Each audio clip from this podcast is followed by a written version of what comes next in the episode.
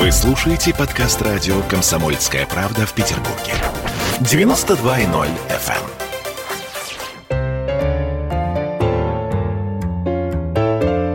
Книжная полка.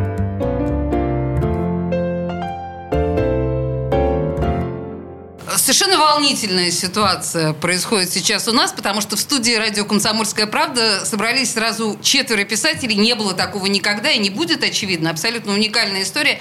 Волнуюсь. А, Почему так произошло? Потому что а, на днях в издательстве «Городец» вышел, как бы это сказать, а, эксперимент, роман, книга, эпистолярка. Сейчас будем об этом говорить. Четверо писателей решили поговорить как э, писатели с писателями в режиме карантина. Павел Крусанов, чудесный совершенно э, писатель, прозаик, который уже не первый раз у нас. Здравствуйте, Павел. Здравствуйте. Впервые у нас Александр Пелевин. Приветствую вас. Добрый день. Писатель, поэт, журналист. Мы работали с Сашей когда-то на радио вместе. Будете смеяться. Об этом мы, наверное, еще вспомним. Вадим Левенталь, э, чудесный э, писатель, прозаик, издатель. А, и издатель, собственно говоря, тот самый издатель, которому мы должны быть благодарны за выход этой книги. Ну и, конечно же, Валерий Аэропетян. Приветствую вас. Добрый день. Понимаете, вот э, очень трудно, понимаете, э, я не, не совсем понимаю, как представлять писателей, не представляя их произведения, но сразу у четверых представлять произведение. Давайте, в общем, в процессе. Давайте э, пытаться разбираться, э, что э, это такое. Друзья мои, что это? «Карантин по-питерски» называется эта книга. Что это, зачем это и почему вообще мы должны это читать? Э, Давайте начнем, Вадим, с вас, потому что это, насколько я понимаю, ваша затея, по крайней мере, это издать. Давайте, на самом деле, я коротко расскажу, чтобы уже понятно было слушателям, о чем, о чем идет речь. Очень Где-то, долгое было мое вступление, в да. на- В начале весны, когда начался карантин, ко мне пришел замечательный музыкант и такой э, молодой человек, э, обуреваемый всякими разными идеями, рэпер Рич, Ричард Симашков, э, и предложил мне такую идею. Давай, говорит, мы с ребятами будем переписываться вот в режиме такого как бы общего чата, да, а потом эту переписку возьмем и издадим. Я, честно говоря, так со скепсисом отнесся к этой идее. Мне И показалось, что какая-то искусственная история, которая... Но я сказала, что моя роль скромная, я издатель. Если мне рукопись понравится, я ее издам. А не понравится, не издам, сказал я рэперу. Рэп- Рэпер Ильич ушел э, осуществлять всю эту затею, а осенью принес мне готовую рукопись, которую я прочитал буквально за один день, открыл и не смог закрыть. А сколько И- там страниц? Ну, в готовой книжке там 224 страницы, не Ну ошибаюсь. да, не очень много. Мгм. Ну, томов при многих тяжелее, как говорится. И как только я э, дочитал книжку, э, то есть рукопись, я понял, конечно, что это нужно издавать, потому что, вопреки всем моим опасениям, получилась история невероятно живая, невероятно интересная, а, очень такая полифоничная, просто страшно увлекательная, в конце концов. Поэтому вот счастлив, что книжка вышла. Хорошо, принято. В общем, это слово издателя, знаете, такое. Но, с другой стороны, это практически ничего нам не объясняет. Рэпер Рич подговорил писателей э, переписываться в карантинном режиме. Давайте, господин Крусанов, вот, наверное, к вам у меня первый вопрос. Вы самая старшая из присутствующих здесь дам, как было сказано в том самом фильме, да? Как вы-то решились вообще на этот эксперимент? Извините меня, э, молодой э, Рич и вот э, вы человек солидный, преклонных лет и большого писательского стажа. Что вас заставило? Ну, я дама преклонных лет, но любопытная. Так. Дело в том, что, э, наверное, основная моя... Я, я немножечко издатель, немножечко писатель, немножечко охотник, немножечко энтомолог, а основная моя профессия очевидец. Так. И вот когда мне, значит, э, такая история была прилож- была предложена, э, я, наверное, как и Вадим, сначала с некоторым скепсисом, потом э, ну а что, почему же вот не, не ввязаться там в эту историю, Э, тем более, что э, наблюдать за жизнью, это для меня всегда интересно. И в итоге я совершенно ничуть не был разочарован всей этой историей, потому что когда прочитал там даже до, до того, как это все сложилось во- воедино, то есть как-то незаметно стало ясно, что каждый из участников так втягивается все глубже и глубже и глубже в эту историю. Там посты расширялись, то есть такое дыхание происходило. Кто-то там, скажем, подкидывает какую-то мысль, и она вдруг начинает вот э, какие-то как эхо отклики получать. Ну и вообще получилась, э, получилась такая история, которая, скажем, меня в итоге удивила не какой-то там, скажем, широтой творческого замысла или чего-то еще, а вот именно, что какой-то интересный такой вот пулкой, как вот бывает, идешь по лесу, допустим, да, и вот вдруг увидел, вот белочка там, вот еще что-то, а вокруг тебя жизнь. Не скучная жизнь, а такая интересная-интересная жизнь, когда вот все ее явления, э, ну, может быть, единичны там, да, конечно, все в жизни повторяется, но тут вот каждый момент вдруг э, получается Слушайте, таким живым и единичным. Я должна, наверное, нас вернуть все-таки к фактуре книги, потому что, по сути дела, э, четверо четверо же писателей, да, вот Германа Садулаева еще с нами нет, э, Валерий Арапетян, Павел Крусанов, Александр Пелевин э, в переписке э, делились своими впечатлениями от существования на карантине.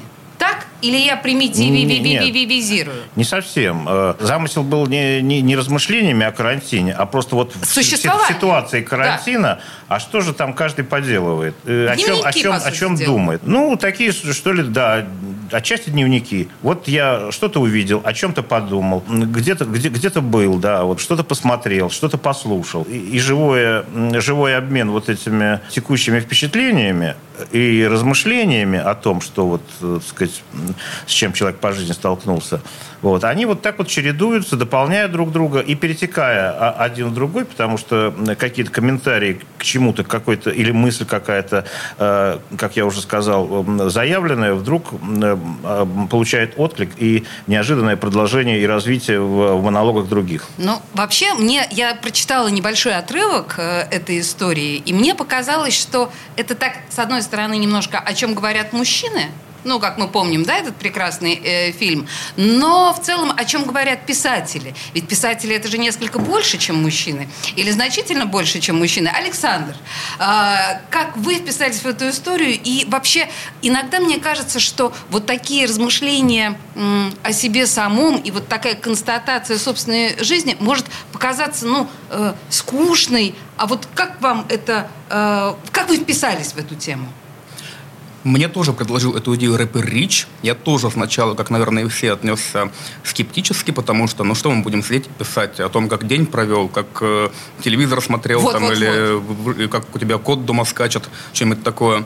В итоге э, как, как э, и любой из нас, думаю, в процессе я втянулся. На самом деле это произошло потому, что книга получилась такой моделью разговора. Моделью обычного разговора, вот мало знакомых друг с другом поначалу людей. А вы мало знакомы были с друг другом? Ну, да, мало знакомых. Не то, что, ну, То есть вы не друзья? э, э, ну, теперь я думаю, что мы друзья. Нет, ну тогда еще были не друзья, верно? Но мы не то, чтобы там каждый день общались, э, сидели, тусили, выпивали. Вот, ну, тогда что с Вадимом, вот, э, Ильичем. А, И получилась реально такая модель разговора, когда сначала вы сидите за одним столом, допустим, только это не стол, а книга. И сначала каждый говорит о чем-то своем, какие-то свои воспоминания, какие-то свои заготовленные для встреч истории. А потом где-то можно даже понаблюдать, как развивается этот разговор, как где-то в середине книги вдруг начинается вот такая потихоньку происходить химия между участниками, и один разговор разгоняет другой, где-то опять-таки зацепки появляются, и в итоге мы выходим на какой-то прекрасный, очень чистый и спокойный уровень взаимопонимания, и на этой высокой, красивой, спокойной ноте книга обрывается, точнее заканчивается. А надо ли ждать продолжения в этой связи? Посмотрим. Посмотрим. Хорошо. Э, Да, да. Скажите, Вадим. Думаю, что нет, потому что всякий прекрасный проект, вот нужно Хорош, его да, закон- на закон- закончить в тот момент взлета, да, чтобы мы не наблюдали э, какого-то печального вырождения идеи, там, поэтому нет. Валерий, я не могу спро- не спросить, э, а вас-то как занесло в, это, в эти странные э, пенаты? Я не... Вот, Ну, мы с с Ричем друзья. ах, вы с И он, Ричем, друзья. э, ну и с Вадимом, и вот уже с Сашей Пелевиным, и с Павлом Ну, это понятно, это Но всё я мне случилось просто очень, да, в мне просто очень неудобно, например, что я там Павла Васильевича там, называю другом своим, потому что он ну, для меня очень многоуважаемый, авторитетный человек. Да, мне такой, нравится. Нравится? А мне нравится, отлично. Но я очень горд, что Павел Васильевич тоже считает меня другом своим. Вот. И, но вот Ричка, если вы когда перечисляли э, участников э, чата, вы забыли Рича упомянуть. Он тоже пишет письма. Вот мы тоже переписываемся. То есть четыре, получается, прозаика и один музыкант. Вот всего пять. Музыкант, но он рэпер Человек. и, в общем, мастер слова. Ну да, да, он, образом. можно сказать, литератор, конечно. Да. Вот. И, э, значит, э, он, судя по его признанию, пришел ко мне первым Вот, я катал ребенка на велосипеде, он сидел на детском стульчике и говорит, вот, э, у меня такая идея есть, я хочу, я говорю, Рич, ну что за бред? Я говорю, ну какие письма, господи, уже это пистолярный жанр, я говорю, он придуман вообще там тысячу лет назад, и вообще это какая-то декамероновская история, вот свирепствует чума, а люди да, рассказывают да, истории, да, да, значит, да, да, вот да, да, да. это тоже было уже, в общем. Он говорит, нет, но вот современные технологии позволяют переписываться одновременно нескольким авторам, и это очень интересно, это же вы все разные. Я говорю, слушай, нет, нет, нет. И он такой расстроился, говорит, ну вот, я думал, ты сразу согласишься, меня подбодришь.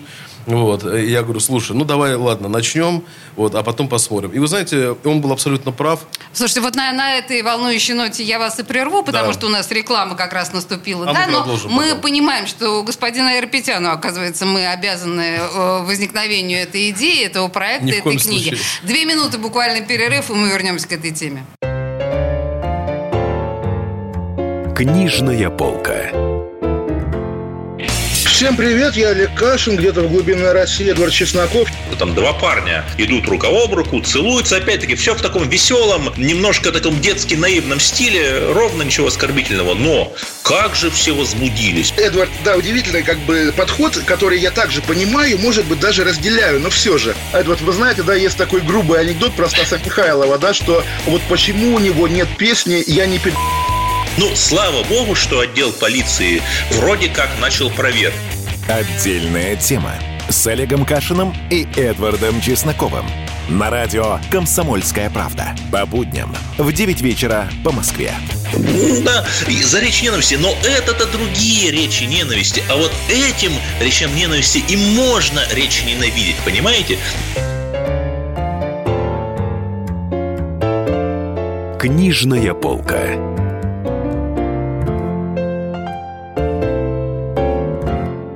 Знаете что, мы продолжаем обсуждать э, книгу «Карантин по-питерски». Мы еще ни слова не сказали, почему это, собственно говоря, по-питерски, но, тем не менее, в студии радио «Комсомольская правда» целых четыре писателя прямо сейчас все вместе собрались. Невероятная совершенно история. Это Вадим Левенталь, Александр Пелевин, Павел Крусанов и э, Валерий Айропетян. И мы э, в предыдущей части прервались, собственно говоря, на самом интересном, потому что Валера начал говорить о том, как случился замысел этой книги. То есть о замысле-то мы сразу узнали, что это рэпер Рич все придумал, по большому счету, это э, его вина. Но Валер виноват в том, что, собственно говоря, он принял первым эту идею. Катал ребенка на велосипеде, подошел к нему рэпер Рич, говорит, давай книжку напишем. Говорит, давай. Но смешно, что вспомнили Декамерона. Ведь именно тогда, во время чумы, ну, в смысле, Декамерон, непосредственно Бокаччо, да, когда собираются господа где-то там в загородном имении, рассказывают друг другу всяческие байки, из этого состоит целый роман. Вот, по сути дела, то, что предложил сделать рэпер Рич в условиях карантина, к счастью, не чумного. Я правильно описываю Ну, историю? не совсем. Это Декамерон э, мне пришел на ум. Я потому что не хотел как бы сразу соглашаться, а это, по-моему, очень близко. По-моему, как раз очень правильная Ну, ассоциация. когда, вы знаете, мы начали переписываться, это дело втянуло очень, и мы сразу поняли, насколько вот Рич очень мудро и правильно вот это все предложил и сорганизовал. А когда уже э, мы прочитали текст целиком, то удивительным образом э, обнаружилось, что вот эти разрозненные, зачастую не связанные друг с другом послания. Павел Васильевич, по-моему, несколько, один раз письмо залетело не туда. У Германа Подождите, вообще... вы посредством Телеграма переписывались? Нет, Или это посредством чего? Почта, электронная почта, mail. Господи. Mail, да. Боже У Германа Садулаева... Соринки. У Германа Садулаева два раза письмо уходило в спам. В общем, его получал Герман только Рич. научился пользоваться кнопкой «Ответить всем». Ответить да. всем, да. Герман, да, потом признался, благодаря этому проекту я научился пользоваться кнопкой «Ответить всем», да. А не, там, дело. последнему адресату. И вот в итоге э, удивительным образом текст сложился в какую-то вот такую единую мозаику со своей какой-то одной такой картины, По атмосферой. Поводу, по поводу жанра я бы сказал, что это на стыке, как бы, с одной стороны, это Декамерон, потому что, да, как бы карантин, ситуация карантин, чумы там и так далее, и так далее. С другой стороны, это традиция публикации переписки, потому что мы знаем, что еще с римских времен, да, там письма при Плиния младшего, да, идет традиция именно публикации переписки. Письма, которые пишутся заранее, зная, что они будут опубликованы. Поэтому я бы сказал, что это на стыке двух таких вот традиций. И вот тут момент э, того, что письма мы знаем заранее, да, что они будут опубликованы, накладывает определенный отпечаток на текст. Друзья мои, сказать, что вы там э, воздержались от таких вещей, как умничание, например, да, сложно сочиненные фразы и вот это вот все, да, я боюсь, что нет. То есть э, элемент того, что вы друг перед другом выпендривались, Он, безусловно, есть. Э, и тут э, господину Крусанову сразу вопрос, как самому старшему. Вам-то не нужно всякое ни перед кем выпендриваться. Ваше величие и писательскую мощь знают все уже много лет. Вы в данном случае как-то, ну, я не побоюсь этого слова, красовались в этой переписке или вот писали просто как есть? Вообще-то это уже дело привычки, понимаете? Если сел на велосипед, ты должен все время крутить педали, иначе упадешь. Тут э, по, по неволе, если ты вот пишешь на определенной э, волне, будь то текст, там, э, какой-то очерк или что-то, ты все равно Начинаешь умничать, включаешься. Ну, почему сразу? Ты просто мыслишь э, интересно. Интересно стараешься. Парадоксы какие-то там чтобы, то есть слово должно э, как бы цеплять угу. в литературе, там, да, чтобы вот читательский взгляд должен натыкаться на какие-то гвоздики, за которые тот он цепляется, и которые заставляют оставаться вот с этим текстом. Тут у меня, извините, ключевое слово «повесьте ваши уши на гвоздь внимания». Гвоздь внимания тут ключевое, да. Да, знаю, что э, такие вещи, так сказать, необходимы в тексте. Если ты много лет привык, в общем, ими пользоваться, то так, так все и происходит. Естественным путем совершенно. Никаких специальных заготовок заготовок там домашних, что вот здесь я должен поумничать, в общем, не было. Заготовок не было. Вы согласны с этим, да? Оба, и э, Валера, и Александр? И поначалу, может быть, может быть, поначалу что-то как-то вот, я, я, я от себя говорю, там у меня были какие-то вот соображения на какой-то счет, которые, возможно, когда-то я думал пойдут в дело. И я э, там пару каких-то соображений, вот про егеря, с которым там на Псковщине охоту и так далее, я их просто здесь выкладывал тоже. Может быть, они уже пойдут или не пойдут в дело, раз они здесь уже опубликованы, скажем, да. Угу. Но, в принципе, это была то есть, мысль, которую я э, обкатывал и прежде, а не сходу. Потом, когда вот мы уже втягивались, об этом правильно кто-то говорил, что вдруг вот звучало иначе. Все вот от, откликается одно от другого, и здесь уже было совершенно естественное общение. Какой временной промежуток заняла эта переписка? Примерно. С марта по сентябрь, по-моему. С, О, с, с апреля все-таки. Апреля, да. 31 марта был объявлен. Э, ну, то есть почти полгода. Это достаточно большой период. Вот кто-то из вас сказал, что поначалу, может быть, вы были, ну, не очень близки, но за это время, ну, естественно, за полгода переписки в любом случае мы сближаемся. Это совершенно очевидно. Скажите мне, друзья, а в процессе вот этих вот общений какие-то совместные выпивки, например, бывали? Бывали. Дядя, мы молча. Мы сейчас вот все покивали молча. Мне случалось. Это, случалось. Это, это было совместно или поодиночке? Или как вообще вот с алкоголем? Это же важная очень э, вещь в этой ситуации. Я не знаю, общим составом, наверное, нет все вместе. Но вот какими-то парами или тройками, я думаю, что происходили да, такие мы вещи. Мы даже однажды у меня на Марата колюшку жарили. Да, большой-большой да, компании. И хашламу делали еще.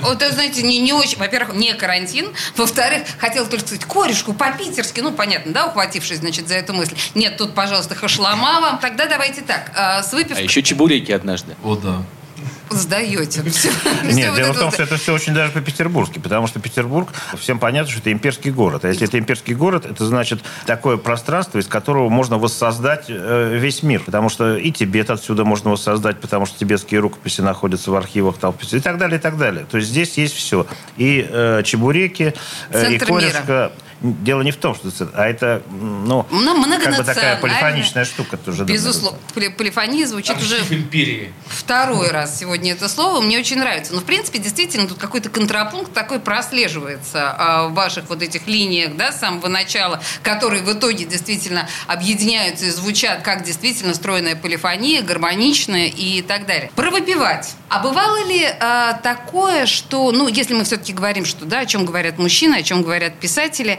в процессе написания вот этих вот замечательных текстов отдельно друг от друга пьяными писали тексты? Скажите честно. Да. Да, Александр э, Пелевин нам признался. И часто? И что это? Это украшает э, текст, э, расслабляет как-то наше... То есть что, что делала выпивка в данном случае с текстом?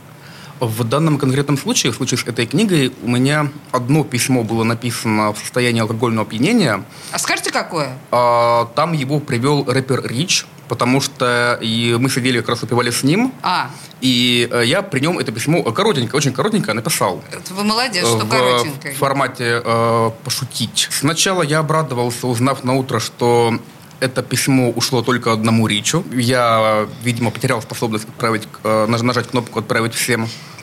Затем Рич про него вспомнил и процитировал это письмо в своем письме следующем. Оно коротенько, оно про Захара Прилепина и Дэвида Боуи. О, Э, божечки, С тех пор Дэвид. Боуи стал одним из э, таких внутренних мемов э, нашей книги. Он постоянно всплывал то в одном письме, то в другом. И как-то вот... Или Дэвид Боуи до этого появился, не помню. А Захар Прилепин не всплывал у вас? Э, У всех? Или вы, вы все так нежно относитесь э, к вашему коллеге Прилепину, как Александр? Я очень нежно к нему отношусь. Я знаю, так я спрашиваю, все остальные также нежно? Я не нежно, я серьезно к нему отношусь. Так, Валерий. Замечательный русский писатель. Э, Жалко, что вы не пригласили его в вашу компанию. А, Правда, было бы... Он ну, очень занят политической карьерой. Да, ну просто что-то, какую-то донбасскую нотку он бы внес. Впрочем, Александр, я думаю, справился с этим легко. О Донбассе были разговоры? Не особо. При Просто том, что... Александр ездит в Донбасс, ездил, да, и в Донбасс занимает большую, э, большую часть его творчества. Я правильно все говорю? Ничего же не Все, верно, совершенно верно, но в книге мы Донбасса почти не касались. А только- политики касались? Э, Чуть-чуть. Мы э, только с Павлом Крусановым оказались э, на фестивале фантастов «Звезды над Донбассом» в Донецке. Там пересеклись, и немножко эту тему э, Павел отразил в письме. Я чуть-чуть продолжил. В основном мы политики э, почти не касались. Так. Только еды и выпивки Е- А женщин? касались. Касались? Ну так, чуть-чуть. Да. Без абьюза, без абьюза. Нет, ну подождите, какой абьюз? Какой абьюз в данном случае, если разговаривают четверо мужчин? Только в отношении друг друга, может быть? В отношении Дэвида Ну, да, Боуи. Так, по большому счету. Нет, ну там есть какие-то, э, стесняюсь сказать, мужские откровения? Мы совсем откровений, помню, там у нас каких-то не было. Не было. Но это обидно. Люди все взрослые, женатые. И ш- тем Так это же интереснее. специально для публикации все делается. Вот не забывайте. Ладно, хорошо. На самом деле мы сейчас говорим о книге «Карантин по-питерски». Я еще не поняла, мне кажется, и половина того, что, собственно говоря, чем эта э, книга станет ценной. Она точно совершенно станет ценной, потому что в моем представлении это очень любопытный эксперимент. Но мы продолжим. У нас новости наступают на нас прямо сейчас. Через три минуты мы продолжим эту тему. Книжная полка. В Ленинграде открыт рок-клуб. Рок-н-ролл жив. Пошли на работу к Борису Борисовичу Гребенщикову, и Борис Борисович сторожил эту баню. Первые рок-группы. Я говорю, а дай мне кассетку послушать. А я тебе, говорит, сейчас спою. И вот, видите, Цой мне одному, он мне поет все. Восьмиклассницу, гуляю. И меня уже так вставило. Первые фестивали. И там, и там был сидячий зал, и там, и там было жюри. Более того, жюри выдавало всякие грамоты и дипломы, которые впоследствии по жизни могли очень даже пригодиться. И настоящий драйв 80-х. Часто это заканчивалось все визитом в милицию. Легенды и мифы Ленинградского рок-клуба. Каждую субботу в 21.00 на радио «Комсомольская правда» в Петербурге. Книжная полка.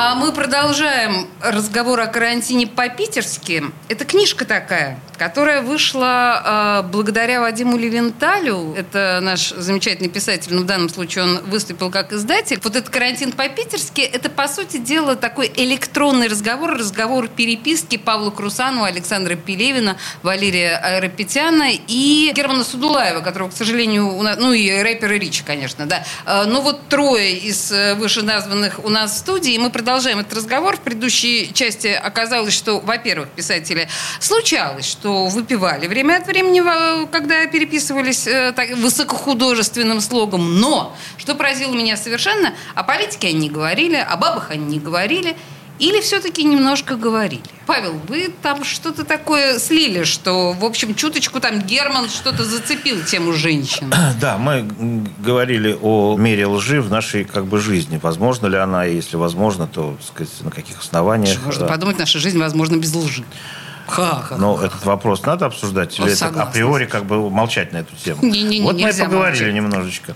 Вот. И получилось, что да, да, в первую очередь ложь необходима в общении с женщинами. Вот. Потому что это, это ложь во благо там, и так далее, и так далее. Ну, это поверхностно. Так. Ну, поверхностно. Ну, хорошо, когда взрослые люди, наконец, признаются себе в таких вещах, уж, ну, хоть, да, в, в каком-то таком возрасте, солидном, правильно. Нет, нет, нет. Мы прекрасно понимаем, что без Я лжи вообще не никуда. понимаю, о чем чем вы говорили просто, если не о женщинах, не о политике, и, ну, о еде? А еде. читайте. Я почитаю обязательно. Просто, к сожалению, мне был доступен только вот небольшой кусочек текста. Ну, хорошо. Еще о мистике, я бы сказал, о мистике жизни такой повседневной, да? Так, так, так, так, так. Ну, подожди. На 240 страниц о чем, если не о бабах? Интересно. Ну, правда. Ну, действительно странно. Ну, что, что, что, что? О еде. Хорошо, вот я так понимаю, что... Скажем, Герман Садулаев там приводит э, описание э, обряда э, с, жертвоприношением, чтобы отвести дождь э, от Петербурга. Вот, например. Ну, я говорю о, о Германе, а вот за Германа как бы. А вот коллеги могут, например, за себя что-нибудь сказать. Мы, мы обсуждали какие-то прочитанные книги. Не обсуждали даже, а там, там потому что это такие личностные высказывания. Потому что мы все не читали одни и те же книжки. Там, да, скажем, а кто-то вот что-то читает и вот высказывается по этому поводу. Один, другой, третий. Это тоже довольно интересное занятие. Мы даже коронавирус не обсуждали, если Да. так взять. То есть тема была настолько уже, э, она висела везде, да, что мы ее пытались избегать. Но этот абсурд, который начался в мире, да, вот эти пустые улицы в будний день на Невском проспекте, ну, Невский пустой, да, когда можно перебегать его не обязательно там э, на пешеходном переходе, а где угодно тебе, не озираясь по сторонам, потому что машин абсолютно нет, да, там, например, среда, среда полдень, да, и вообще ничего нет. Да, Поэтому это- это странная очень такой вот э, новая такая, новая, не знаю... Реальность, как новая реальность. сна. Совершенно, да. И она, конечно, фоном в этой книге присутствует. И всем понятно, что что-то в мире происходит не то, потому что вот я, например, там описываю, как я с сыном маленьким своим пошел гулять э, э, на опрашку, да, и она пустая совершенно, и только вот какие-то целлофановые эти вот полощутся там на ветру, и перекатываются какие-то пакеты, и никого вокруг нет. И ты в этом, и ты понимаешь, что это кошмарная достаточно такая вот сейчас э, э, такая, так- такой вот кошмарный фон, э, вот, где может произойти что, у- что угодно. Там какая-то выбежит собака там с огромными клыками, или, или там труп с трупер, или бандиты какие-то. Я такой раз такой думаю, сынок, так потихонечку идем, идем, потому что совершенно новая реальность, и э, она непривычная, и мы не понимаем, вот, что тут может произойти. Да? Ну, смотрите, э, то есть... Новая вот- реальность требовала осмысления, а вы все бабы да бабы. Да, да, да, да, да. да. Я тут прям сейчас устыдилась, слушая господина Аэропетяна, я поняла, что, господи, какие к чертовой матери бабы, когда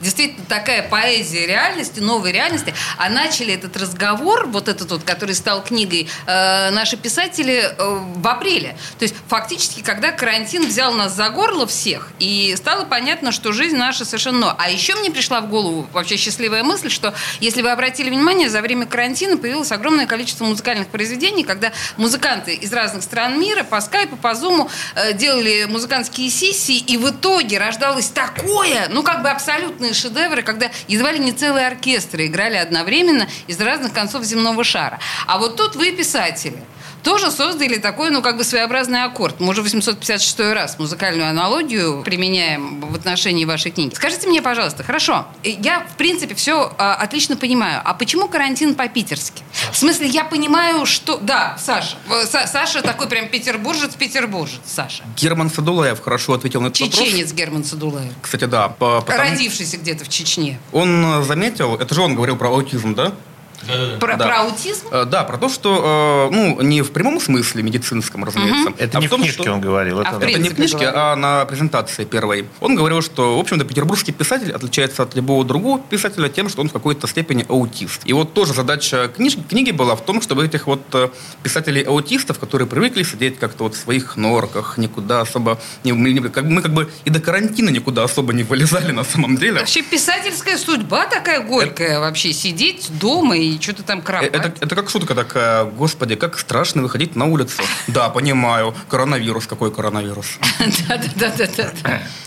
И поэтому за- задачей книги, э, задачей рэпера Рича и всего этого общения было также вытащить нас немножко из своего существования, немножко нас друг на друга в каком-то смысле натравить, как-то вот заставить общаться. И э, это тоже видно, как это происходит. Поэтому вот такой, э, такой появился налет такого питерского уединения. Вы почувствовали, Вадим, вот именно петербургский м, акцент этого разговора, этой истории? Да, конечно, сто процентов, потому что если бы э, кто-то из моих коллег, э, там, реда- редакторов мо- московских сделал бы такую книгу «Карантин по-московски», там разговоры все были бы о деньгах, о карьере, о политике, о, о всяких про- протестах, там, не протестах, там, и так далее, и так далее. Сейчас И вот- где-то от обиды упали просто все московские писатели. И вот, и вот в питерском как бы кругу, в питерском разговоре таких тем не может быть поднято вообще, потому что это считается чудовищной, страшной пошлостью. Это правда. Ну, хорошо, я, я не знаю, правда, честное слово, насколько это пошлость. И по поводу того, что вы сказали, Александр, по поводу того, что вытащить, да, несколько писателей-аутисты и несколько вытащить, вообще это очень сомнительное вытаскивание, потому что, по большому счету, мне кажется, это еще больше замыкание на себе, когда, по сути, ты общаешься только вот этими текстами. И вы- отлично. Отлично, да? Мне понравилось. Ну хорошо, а, еще немножко про сближение. Вообще, я не то чтобы про новый жанр. Мы решили, то есть э, Вадим сказал, и вы, в общем, сказали, что продолжения этой истории не будет, несмотря на то, что она закончилась на такой достаточно высокой ноте. Но в вашем представлении вот какое-то изменение, я не говорю сейчас про эпистолярный жанр, но какое-то изменение э, отношения к литературному творчеству у вас произошло, какой-то сдвиг. Но вот это же все равно получается такое коллективное творчество. Писатель обычно сидит сам с собой наедине с ручкой и листком бумаги или на- наедине с компьютером. А у вас вот такой коллективный труд. Я не знаю, кому я задаю этот вопрос. Ну, не совсем коллективно в плане, что мы же не работали над идеей одной. ну, вы же все равно в Питер- отвечали друг другу на Ну, какие-то это же мысли. обычная, обычная практика. Да, ну как будто, ну естественно, мы же не работали над, э, конст- э, над Вы вообще новой не художественной работали, конструкцией. Можно сказать и так. Э, Пытались это сделать более-менее внятным, э, там, литературным, если угодно, языком. Вот, но не более того. Рассказывали какие-то истории, впечатления от прожитого дня, от выпитой водки, я не Э, знаю, да, какое-то поняли, воспоминание, в общем, и то, что происходит вокруг. И действительно, Вадим абсолютно прав, мы не касались вот этих вот э, ожидаемых, что ли, тем, да, там какие-то протесты, тот же коронавирус, политика и прочее, потому что это неинтересно. Это Было бесконечно абсолютно- По поводу продолжения мне пришла в голову история. Ведь на странице «Комсомольской правды» как раз книгу э, авторов этой книги сравнили с мушкетерами. Так вот, да, четыре мушкетера О, и боже де Тревиль. Я правильно, правильно помню? Да, да. Поэтому, если Тревиль, продолжение если и будет, то это будет про 10 Тревиль. лет спустя и 20 лет спустя. Кстати, Егор, Егор Арефьев, да, в «Комсомолке» московской написал большую развернутую статью. Да, я, Поэтому- конечно, я, конечно, с ней ознакомилась, прежде чем начать с Это вами очень смешно, это э, аналогия с мушкетерами, да, она очень прикольная и веселая.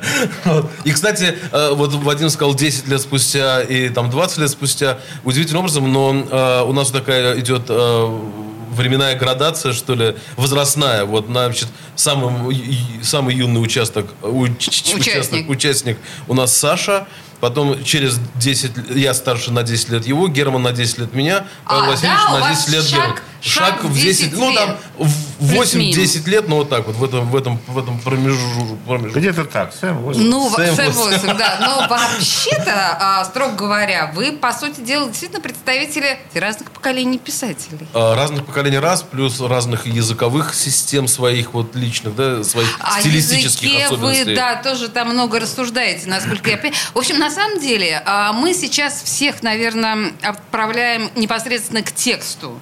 Карантин по-питерски, потому что там, ну, по большому счету, это не просто эксперимент.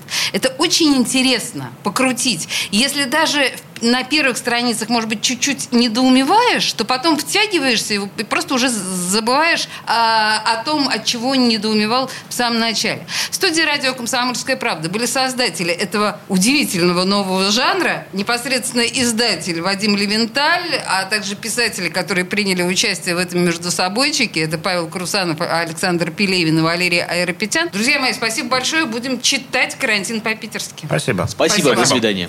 Спасибо большое, до свидания. Книжная полка.